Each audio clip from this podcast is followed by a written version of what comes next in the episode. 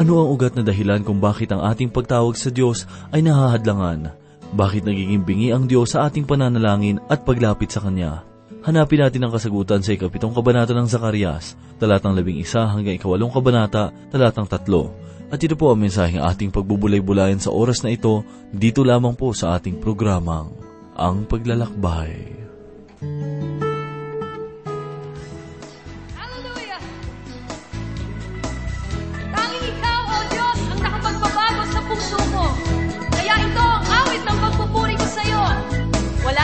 Kang katulad, Panginoon,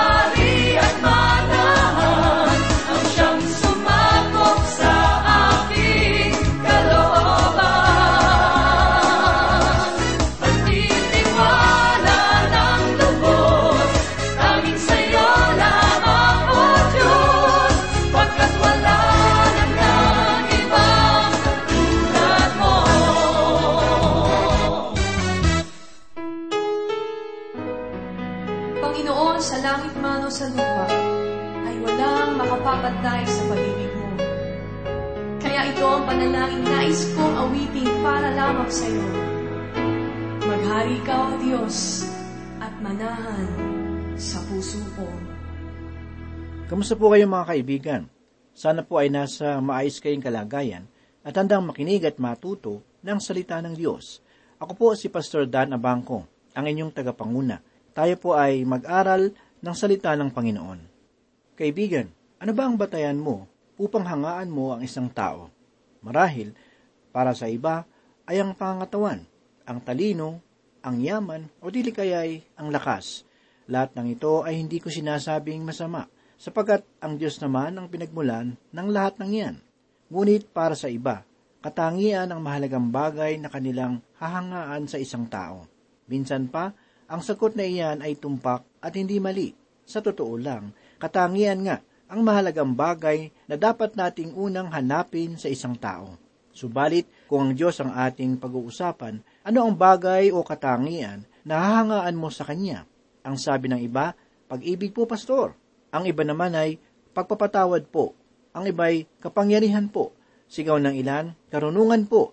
Muli, ang lahat ng iyan ay mabubuti at kahangahangang katangian ng Panginoon na dapat nating ipahayag.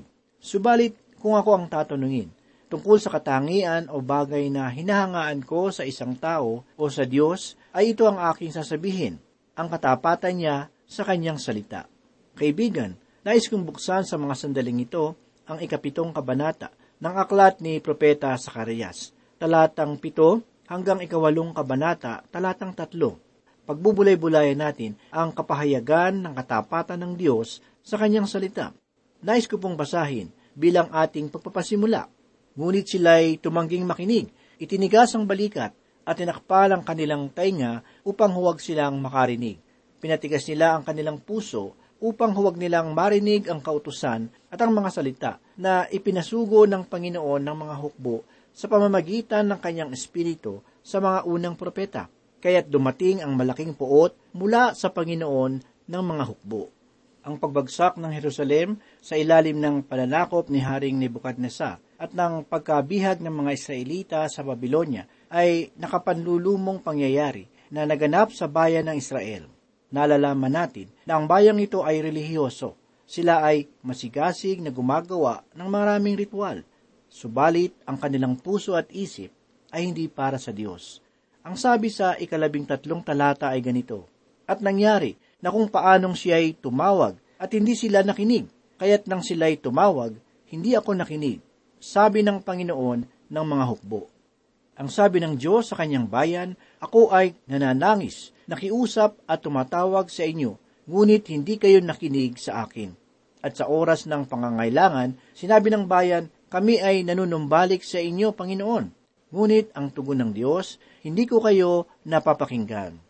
Naniniwala akong maraming mga panalangin ngayon na hindi pinapakinggan ng Panginoon. Sa totoo lang, hindi ako natutuwa sa mga taong madamdamin sa harapan ng telebisyon, ngunit sa totoong buhay ay masama.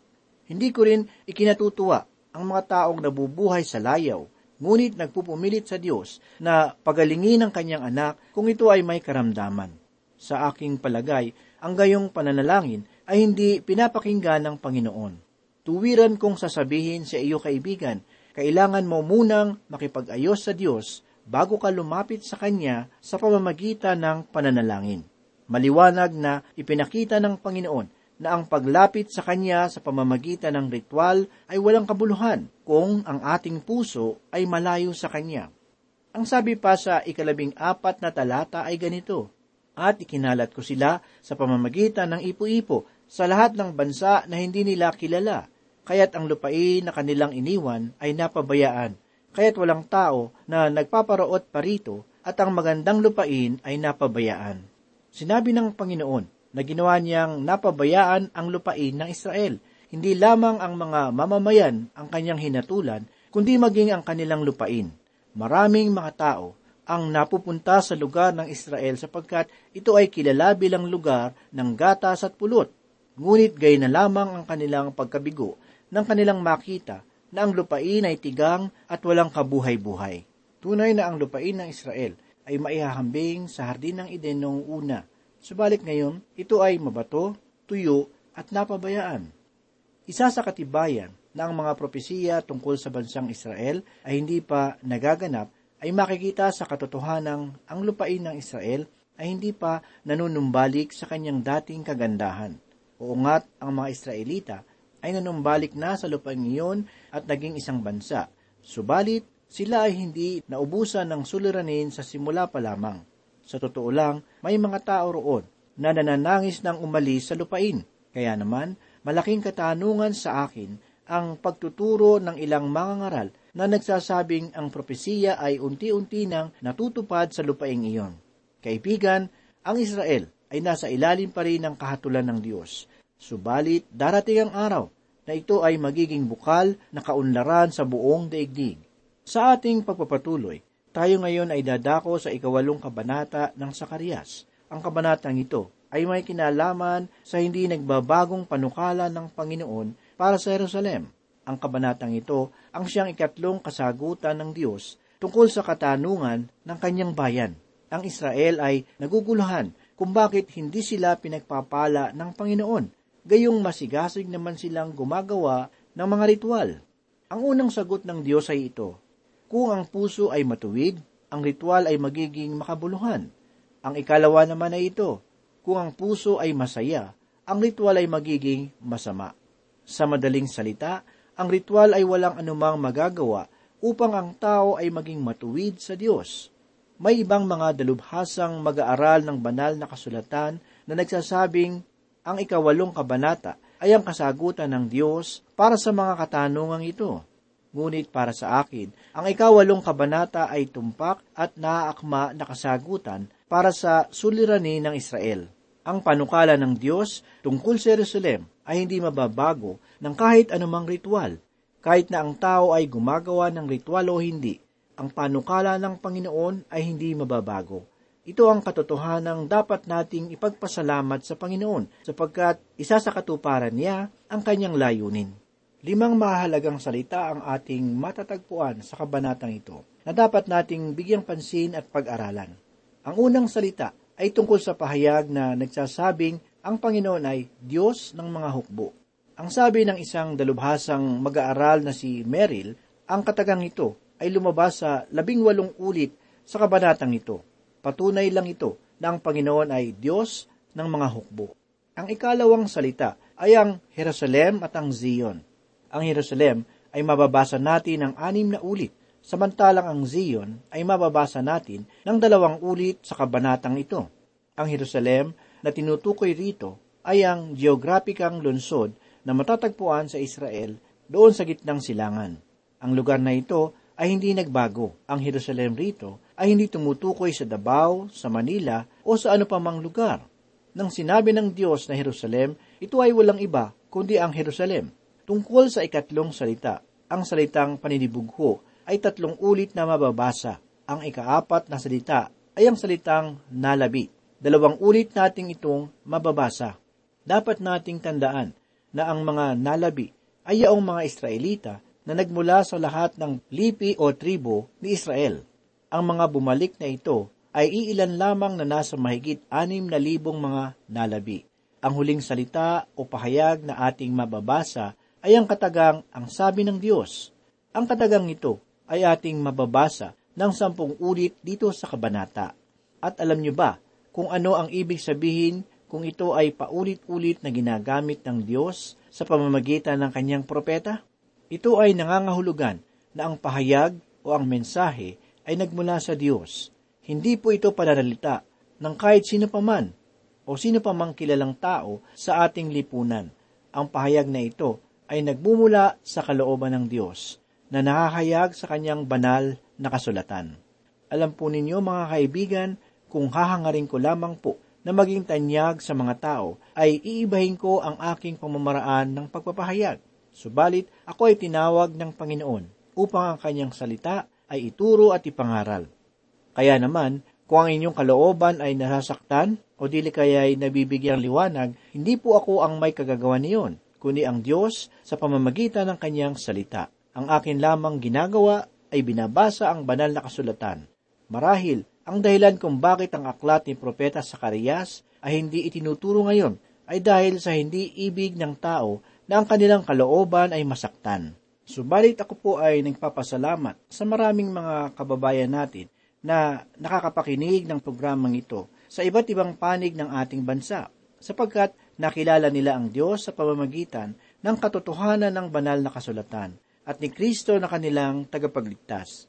May mga dalubhasang mag-aaral ng banal na kasulatan na naniniwalang ang ikawalong kabanata ay paglalagay ng sampung utos ng Diyos sa mga Israelita. Subalit, hindi ko nakikita na akma ang paniniwalang ito, sapagkat sa huling bahagi pa lamang ng ikapitong kabanata ay inilagay na ng Diyos ang sampung utos para sa kanyang bayan. Ang bansang Israel ay tinimbang ng Panginoon at natagpuan niyang sila ay mayroong pagkukulang. Hindi sila nakaabot sa batayan o sukatan ng Diyos. At dito sa ikawalong kabanata, lalo tigit dito, sa unang walong talata ay mababasa natin ang hindi nagbabagong layunin at panukala ng Panginoon para sa kanyang bayan, sa bansang Israel, sa kanilang lupain at ang Jerusalem. Sa kasalukuyan, hindi pa rin tinutupad ng Diyos ang ibang panghinaharap na propesiya para sa kanyang bayan. Ang Panginoon ngayon ay gumagawa ng kanyang programa tungkol sa kasalukuyang iglesia. dapat nating tandaan na ang Iglesia at ang Israel ay magkaiba. Subalit sa oras na tawagin ng Diyos ang kanyang Iglesia mula sa daigdig na ito upang dalhin sa harapan ni Kristo, ang kanyang pakikitungo sa Israel ay muling magbabalik. Hindi ko alam kung kailan magaganap ang pagkuha ng Panginoon sa kanyang iglesia. Ito ay wala sa anumang kalendaryo ng tao. Ito ay nasa kalendaryo ng Diyos. Ang mga propesiyang matatagpuan dito sa ikawalong kabanata ay nagpapahiwatig lamang na mayroong lubos o ganap na panunumbalik ang mga Israelita sa kanilang lupain sa oras na ang kanilang Mesiyas ay bumalik. Nais ko pong basahin sa mga sandaling ito ang una at ikalawang talata dito sa ikawalong kabanata. Pansinin po natin ang sinasabi ng Diyos sa pamamagitan ng kanyang propeta. Ang salita ng Panginoon ng mga hukbo ay dumating sa akin na sinasabi, ganito ang sabi ng Panginoon ng mga hukbo, ako'y labis na naninibugho sa Zion at ako'y may paninibugho sa kanya na may malaking puot. Kapag sinasabi ng Diyos na siya ay naninibugho, hindi ito tulad ng paninibugho ng tao. Bagamat masasabi nating mayroong katulad na diwa ang kanyang nais ipahiwatig. Para sa akin, nalulungkot ako sa mga babaeng nagsasabing ang aking asawa ay hindi nagseselos sa akin. Ngunit kung ito ay totoo, masasabi kong hindi siya iniibig ng kanyang asawa. Kaibigan, hindi ko po alam kung ano ito para sa iyo. Subalit ako man ay seloso para sa aking asawa siya ay aking pinakasalan para sa akin lamang. Wala akong anumang dahilan upang siya ay aking ibigay sa iba, at hindi ko ito gagawin kailanman. Natitiyak ko iyan. Kaibigan, ito rin ang diwang nais ipahayag ng Diyos sa bansang Israel, at ito rin ang katotohanang nais niyang ipabatid sa iglesia. Kaibigan, kung iniisip mong magagawa mong maglingkod sa sanlibutan, sa laman at sa demonyo, Kasabay ng paglilingkod sa Diyos ay nagkakamali ka. Hindi mo ito magagawa, kaibigan. Sapagkat kung ikaw ay anak ng Diyos at susubukang gumawa ng mga bagay na makamundo, makalaman at makademonyo, hahatulan ka niya. At kung sakaling mamuhay ka man sa mga likong landasin na ito, masasabi kong hindi ka tunay na anak ng Diyos. Ang sabi rin sa unang kabanata ng unang Juan talatang siyam ay ganito, kung ipapahayag natin ang ating mga kasalanan, siya ay tapat at banal na magpapatawad sa ating mga kasalanan at tayo'y lilinisin sa lahat ng kalikuan. Kaibigan, ang kasalanan ay dapat na ipahayag sa Diyos. Hindi tayo maaaring magkaroon ng relasyon at pakikitungo sa Diyos malibang ipahayag natin ang ating mga kasalanan. Ganito pa ang sinasabi sa ikatlong talata. Ganito ang sabi ng Panginoon, ako'y babalik sa Zion at maninirahan sa gitna ng Jerusalem. Ang Jerusalem ay tatawaging tapat na lunsod at ang bundok ng Panginoon ng mga hukbo ang banal na bundok. Ang propesiyang ito ay hindi pa nagkakaroon ng katuparan. Ito ay hayag na pinatutotohanan ng kasulukuyang kalagayan ng bayan ng Israel. Ang propesiya ay magaganap pa lamang sa hinaharap. Tiniyak at nilinaw ng Diyos na siya ay magbabalik sa Zion at tatahan sa gitna ng Jerusalem. Ang sabi pa sa talata, ang Jerusalem ay tatawaging tapat na lunsod. Ngunit sa kasalukuyan, ang Jerusalem ay mayroong maraming relihiyon na hindi mo lubos akalain. Karamihan sa mga ito ay mga kulto. Ang lungsod ay hindi matatawag na lungsod ng katotohanan sa panahong ito. Ang sabi pa sa talata, ang Jerusalem ay tatawaging tapat na lungsod at ang bundok ng Panginoon ng mga hukbo ang banal na bundok. Tungkol sa mga balita at mga patotoong ating natatanggap mula sa lugar na iyon, hindi ko masasabing ang Israel ay mayroong kabanalan. Ngunit sa pagdating ni Kristo, ang bansa ay magiging banal minsan pa. Kay sarap isipin, ang pangungusap ng Panginoon na ang sabi, ganito ang sabi ng Panginoon, ako'y babalik sa Zion at maninirahan sa gitna ng Jerusalem ang Jerusalem ay tatawaging tapat na lunsod at ang bundok ng Panginoon ng mga hukbo. Noong una pa lamang ay sinabi na ng Diyos sa pamamagitan ni Propeta Isayas na ang Jerusalem ay magiging sentro ng daigdig. Sa ikalawang bahagi ng kanyang propesiya ay mababasa natin ang ikalawang kabanata ng Isayas, una at ikalawang talata. Ganito po ang sinasabi. Ang salita na nakita ni Isayas na anak ni Amos tungkol sa Huda at Jerusalem at mangyayari sa mga huling araw na ang bundok ng bahay ng Panginoon ay matatatag bilang pinakamataas sa mga bundok at itataas sa ibabaw ng mga burol at lahat ng bansa ay pupunta roon. Si Zacarias ay natutuon sa mga huling araw at pinapalakas ang loob ng kanyang mga kababayan. Sila ay bumalik sa kanilang lupain at sila ay pinagpala ng Diyos ng higit sa sapat. Subalit ang pagpapalang ito ay maliit na anyo lamang ng pagpapalang mangyayari sa hinaharap. Mayroong dakilang araw sa hinaharap kung saan ang bansang Israel at ang mga mamamayan nito ay hindi na aasa pa sa mga ritual o mga seremonyang kunwari ay nakalulugod sa Diyos. Ang sabi ng Panginoon, ang puso ang siyang dapat baguhin, at ito ang kanyang gagawin sa Israel. Ang salita ng Diyos ay mahayag mula sa Jerusalem, at ito ay tatawaging lunsod ng katotohanan. Patuloy pa ni Propeta Isayas sa ikalawang kabanata ng kanyang aklat, talatang tatlo at apat ay ganito, Maraming tao ang darating at magsasabi, Halina kayo, at tayo'y umahon sa bundok ng Panginoon, sa bahay ng Diyos ni Jacob, upang turuan niya tayo ng kanyang mga daan at tayo'y lumakad sa kanyang mga landas. Sapagkat mula sa Zion ay lalabas ang tagubilin at ang salita ng Panginoon mula sa Jerusalem. Kanyang hahatulan ang mga bansa at magpapasya para sa maraming tao at kanilang pupukpukin ang kanilang mga tabak upang maging mga sudsod at ang kanilang mga sibat ay maging mga karit at ang bansa ay hindi magtataas ng tabak laban sa bansa o matututo pa ng pakikidigma o sambahayan ni Jacob, hali kayo at tayo'y lumakad sa liwanag ng Panginoon. Sa madaling salita, si Zacarias ay nangungusap tungkol sa pagtatatag ng kaharian ng langit na magaganap sa hinaharap. Ito ay dakilang pagdiriwang at kalayaan na matatamasa ng bawat nag-aasam sa paghahari ni Kristo bilang Mesiyas ng Israel at ng buong daigdig. Kaibigan, tulad ng aking sinabi, ang bagay na hinahangaan ko sa ating Panginoon ay ang kanyang tapat na salita. Ang kanyang pangako ay mayroong kaganapan na ating maasahan. Kadalasan, hindi natin ito nakikita sapagkat inilalagay natin ang katuparan ng salita ng Panginoon sa ating sariling oras at pangangailangan. Kumbaga, ay susubukan pa natin ang katapatan ng Diyos. Matupad lamang ang ating nasa. Ito marahil ang dahilan kung bakit mayroong mga kulto na buong kamangmangang nagpapahayag na ang pagbabalik raw ni Kristo ay magaganap o magaganap sa taong ito, sa taong ganyan o sa darating na ganitong panahon. Sa aking sariling pagsusuri, ginagawa nila ang ganitong pagpapahayag upang takutin o dili kaya'y akayin ng tao tungo sa kanilang samahan. Dahil nga naman, kung marami, mas maraming mga abuloy.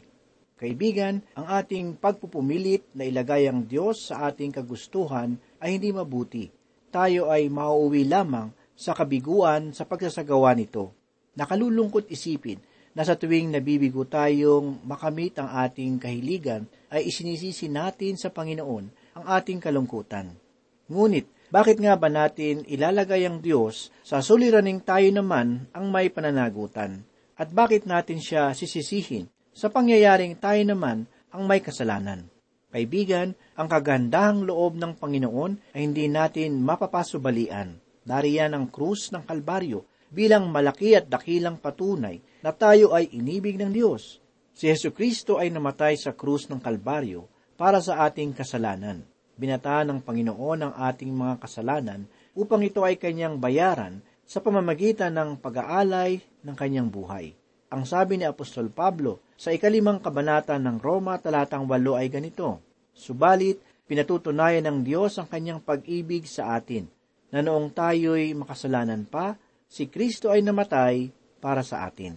Kaibigan, iniibig tayo ng Diyos. Ito ang dahilan kung bakit sinugo niya ang kanyang bugtong na anak upang tayo'y magkaroon ng pag-asa at kaligtasan. Ang ating mga kamalian at kabiguan ay pawang bunga ng makasalanang sanlibutan. Maraming mga tao ay nagtataglay ng madilim na pagnanasa laban sa kanyang kapwa. Ang kaguluhan at kahirapan ay hindi kalooban ng Panginoon. Ito ay bunga ng ating kasalanan at makasariling pagnanasa. Masdan natin ang ating lipunan. Matatagpuan ba natin ang pagbibigay, ang pagpaparaya, ang pagtutulungan ba ay dalisay? Hindi ko po sinasabing wala ng mga taong nabubuhay upang maglingkod sa kanyang kapwa, sapagkat marami pa ring mga tao na may mabubuting kalooban para sa kanyang bayan at sa kanyang kapwa-tao. Ngunit, masigit na marami ang mga tampalasan, makasarili at walang takot sa Diyos. Ito ang dahilan kung bakit mayroong kahirapan at kawalang kapayapaan sa ating bayan, sa ating tahanan at sa ating buhay. Ang hatid ng Panginoong Hesus ay kaligtasan at kapayapaan. Siya lamang ang makapaglilinis ng ating mga kasalanan, sapagkat siya ang namatay sa krus ng Kalbaryo upang tayo ay mahugasan at mabigyan ng buhay na walang hanggan. Ang bagay na ito ay walang bayad. Ito ay nakakamit ng isang tao sa pamamagitan lamang ng pananampalataya kay Heso Kristo ng buong puso, kung pagtitiwalaan natin ang kanyang kamatayan at muling pagkabuhay para sa atin, huhugasan ng Diyos ang ating mga pagkakasala sa pamamagitan ng kabanal-banalang dugo ni Yesu Kristo.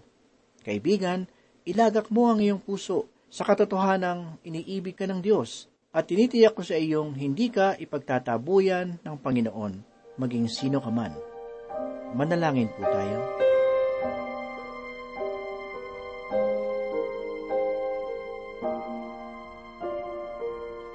Panginoon, marami pong salamat sa pagkakataong ito. Salamat po muli sa mga katotohanan na amin pong natutunan sa iyong mga salita. Muli inihiling po namin, Panginoon, na ito po ay magbigay sa amin ng kalakasan at magpatibay po sa aming pananampalataya sa iyo. Tulungan mo po kami na maging buhay na patotoo sa bawat tao. Ito po ang aming samot dalangin sa pangalan ni Jesus. Amen. Kay